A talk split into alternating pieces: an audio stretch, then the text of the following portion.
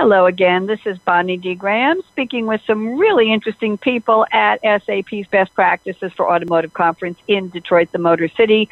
And right now I'm very happy to be chatting with Shannon Connell. She's a partner at MTG. We spoke with John Grant, one of her partners, a little while ago. And John told me Shannon is going to be interested in speaking to us about design thinking and organizational change and how they apply to automotive. So, Shannon Connell, welcome. How are you today? I'm great. Thank you for joining me. So you're at the conference. Um, tell me before we start talking about what you do and your interesting approach to automotive. Have you seen any really fascinating, exciting trends at the conference, and are you looking forward to some more? Tell me a little bit about what's going on.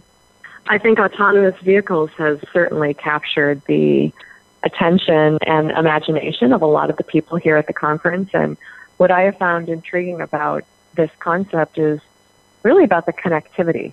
Um, the connectivity of consumers or end users to the vehicle itself and what it might really feel like to be um, in a car of the future, and the connectivity of vehicles to vehicles or kind of that peer to peer connection that we've heard discussed a little bit, as well as just the overall connection of having, you know, such a, a large IoT, um, you know, product in, in our homes um, and that we're driving and, and utilizing for transportation. So I've just been really intrigued by the conversations that have been evolving around um, connectivity in, in general and, and how this is just maybe going to change us um, a lot more than, uh, you know, we might have anticipated originally.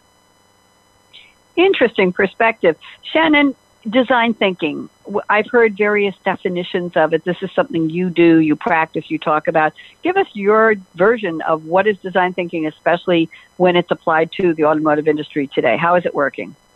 Yeah, so I think there are some great examples of how design thinking is being utilized in automotive today. We're seeing it from, you know, marketing campaigns from a variety of different um, organizations who are just really thinking differently with how they're framing up um, what the brand might mean to a consumer, the idea of fun and adventure with driving. Um, we're seeing design thinking really impact a lot of system um, implementation. It's always been a part of SAP. Um, the Hasso Plattner, um, you know, connection is is rich and uh, mm-hmm. uh, deep, and so that has always been something that is really integral, I think, to um, SAP. And so as we're as we're really looking at what does design thinking do for automotive and what can it do for automotive in the future, I think it is now starting to hit on so many more aspects of of a business than perhaps it did in the past.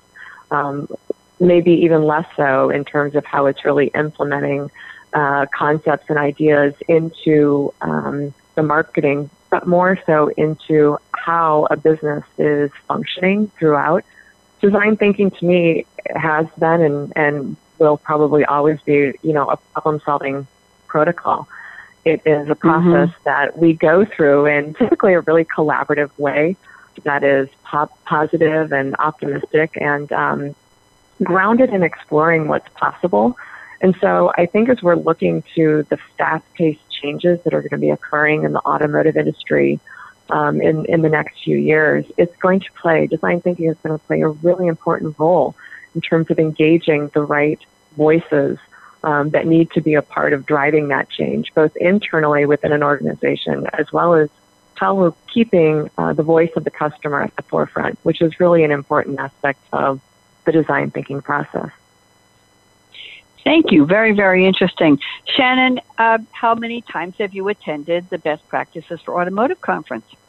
This is my first time. I have done some work with a variety of different automotive clients in the past and um, have been fortunate enough to hear and be asked to come back as design thinking has become more a part of the agenda and kind of the overall mm-hmm. narrative of various organizations. And so um, this seems like a, a really a perfect fit um, to be here to understand what is at the forefront and what is on the minds of so many um, of our automotive partners, while at the same time sharing where we could really take design thinking, especially as it relates to um, process implementation.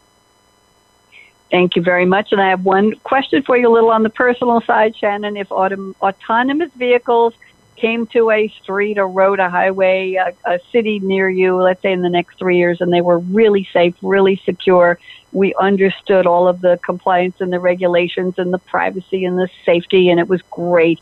Would you willingly give up the keys to your own car at that point? Gladly.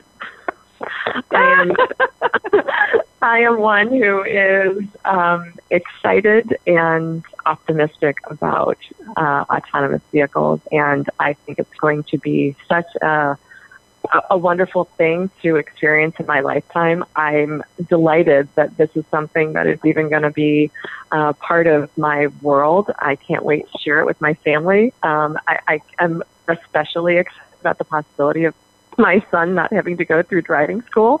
So um, that would be fascinating. Or if he does, maybe what the future of driving school might look like. So um, probably need to do a couple design thinking seminars on that to really figure it out. But it's going to be uh, a wonderful future with autonomous vehicles, and I'd gladly hand over my keys without uh, without hesitation.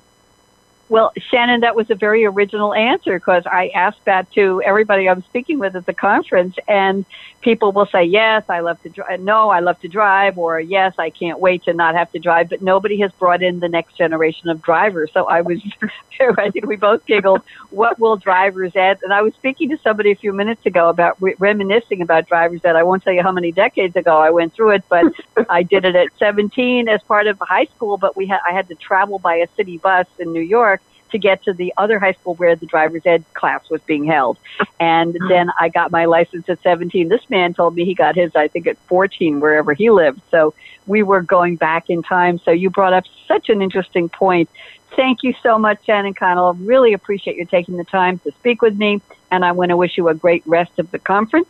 And uh, say hello to John Grant again for me and tell him it was a pleasure meeting both of you. So I'm just going to sign off. Bonnie D. Graham signing off for Best Practices for Automotive. Talk to you soon. Bye bye.